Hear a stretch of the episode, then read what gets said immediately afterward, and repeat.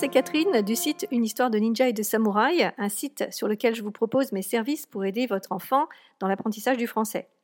À travers des ateliers d'écriture amusants, mais qui cachent de réels objectifs pédagogiques, je les amène à aborder le français et plus précisément l'écrit avec plus d'enthousiasme et plus de curiosité.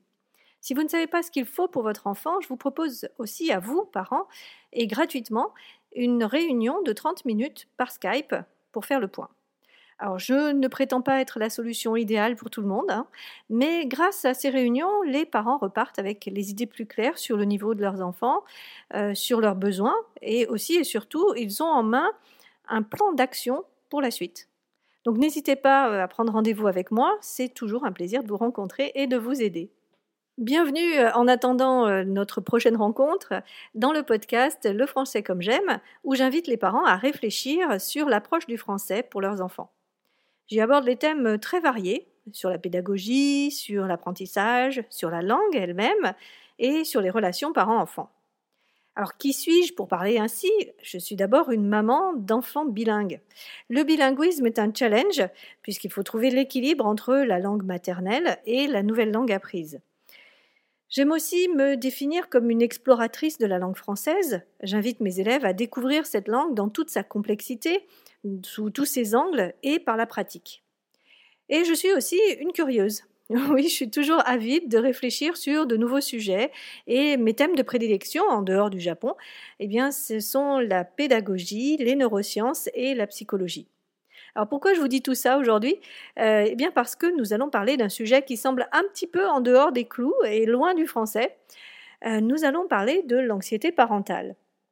En réalité, c'est un point qui est important, voire primordial dans l'apprentissage du français, ou d'autres choses d'ailleurs, par nos enfants. Alors, tout d'abord, qu'est-ce que c'est cette anxiété parentale? D'après le petit Robert, dans le langage courant, c'est un état d'inquiétude extrême causé par l'appréhension d'un événement. Tout le contraire de calme, confiance et sérénité dont nos enfants ont bien besoin quand il s'agit d'apprendre. En d'autres termes, c'est une angoisse liée à nos projections en tant que parents.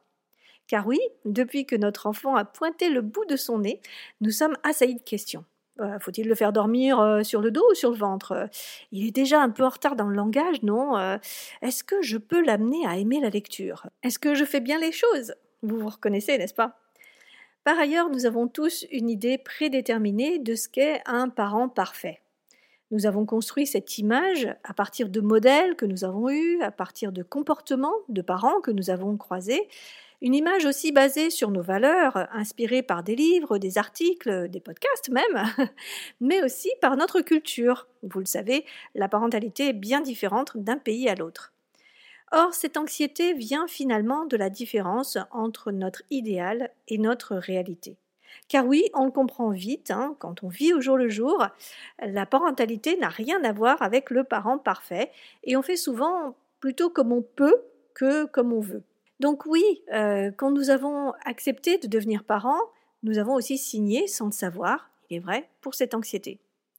À travers les réunions que je propose, j'ai noté quelques inquiétudes qui ressortent souvent concernant le français. Mon enfant n'a pas le niveau, il n'est pas dans la normalité, il a même peut-être un trouble du langage. J'ai beau faire, mon enfant n'arrive pas à apprendre le français.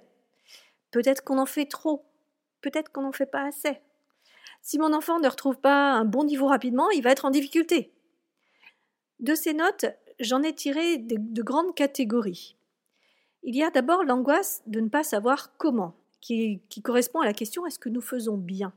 Il y a l'angoisse de ne pas savoir pourquoi, et on va chercher des réponses à la question est-il normal? Il y a aussi l'angoisse du temps. Euh, il faut qu'il apprenne vite, après ce sera trop tard. Et à chaque fois que j'échange avec les parents, j'ai l'impression qu'il y a en fait une perte de confiance, soit du parent envers lui-même, soit de l'enfant envers lui-même, soit du parent envers l'enfant, et souvent un peu des trois. Et on le sait, une fois que cette confiance est érodée, c'est tout un équilibre qui est fragilisé. Mais je vous rassure, l'anxiété, c'est en fait quelque chose de tout à fait normal. Tout le monde la vit à des degrés plus ou moins forts, et elle ne devient un trouble inquiétant que quand elle s'installe, elle dure, elle devient systématique. Mais nous avons besoin aussi de cette anxiété pour nous faire réfléchir, pour remettre en cause des solutions qui n'ont pas donné le résultat escompté, pour nous faire avancer en dehors de notre zone de confort. On peut avoir des périodes d'angoisse, mais il vous faut réagir si cette période s'étend et crée chez vous un malaise constant.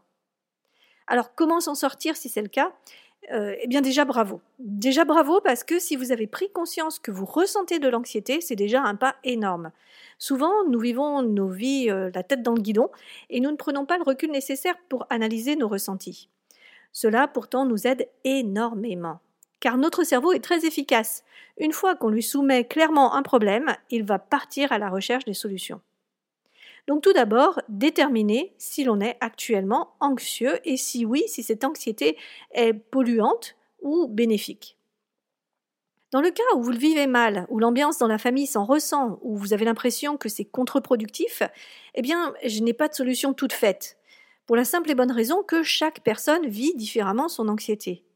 Et elle peut se traduire par des comportements divers et variés, tendance à crier, à s'énerver, ou au contraire à se replier sur soi. Donc, pas de recette magique. Ah, merci Catherine, bravo. Bah, super podcast aujourd'hui, on n'apprend absolument rien. non, non, attendez, attendez, revenez. Il existe tout de même diverses approches qui permettent de vous soulager et d'accepter nos, nos angoisses et ainsi d'avancer.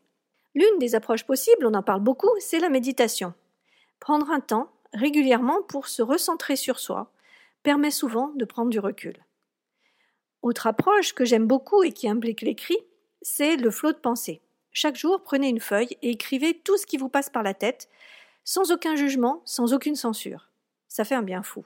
Souvent, beaucoup d'émotions ressortent à ce moment-là, et l'avantage, c'est qu'elles sont canalisées sur un bout de feuille, et elles ne jaillissent pas euh, sans crier gare sur votre entourage. Le sport, bien sûr, est un bon moyen de baisser les angoisses, et ce grâce à la production d'hormones qui nous donnent plus d'énergie et qui régulent le stress. Autre possibilité, la communication posée avec notre enfant permet de construire une solution idéale. Écouter son enfant et donner son avis. Toujours commencer par je pense que, j'ai l'impression que, il me semble que, pour montrer que ce n'est que votre point de vue et pour laisser la place à celui de votre enfant. On peut aussi prendre le temps de déconstruire les modèles figés que nous nous sommes fabriqués pour imaginer plutôt un modèle adaptatif. L'idée est de se mettre dans un état d'esprit plus ouvert, d'essayer différentes choses et d'en tirer ce qui convient le mieux à toute la famille. Cette approche-là est un travail sur du long terme, mais c'est à mon avis celle qui porte le plus de sérénité. Des discussions avec d'autres parents, la lecture de livres sur le sujet et la prise de position et de conscience sur ce qu'il vous convient à vous vous aidera grandement dans cette approche. Dans tous les cas, l'anxiété n'est pas une mauvaise chose en soi. Elle montre que vous avez à cœur d'être un bon parent pour vos enfants. Elle ne doit pas être combattue à tout prix, car ainsi vous en rajoutez une couche. Non seulement vous êtes anxieux, mais en plus vous êtes frustré, angoissé, stressé parce que vous n'arrivez pas à ne plus être anxieux. Donc l'anxiété doit être plutôt euh, comprise et acceptée. Ainsi, cela vous permettra d'avancer malgré elle. Et lorsque l'on avance, lorsque l'on met en place des solutions, lorsqu'on se bouge, souvent cela fait baisser nos angoisses. Qu'en pensez-vous? Comment gérez-vous vous-même, chez vous, votre anxiété parentale? Avez-vous des astuces à partager avec d'autres parents? Des expériences personnelles sur lesquelles vous voudriez échanger? Laissez un commentaire sous cet épisode, je serai ravie de vous lire et de vous répondre.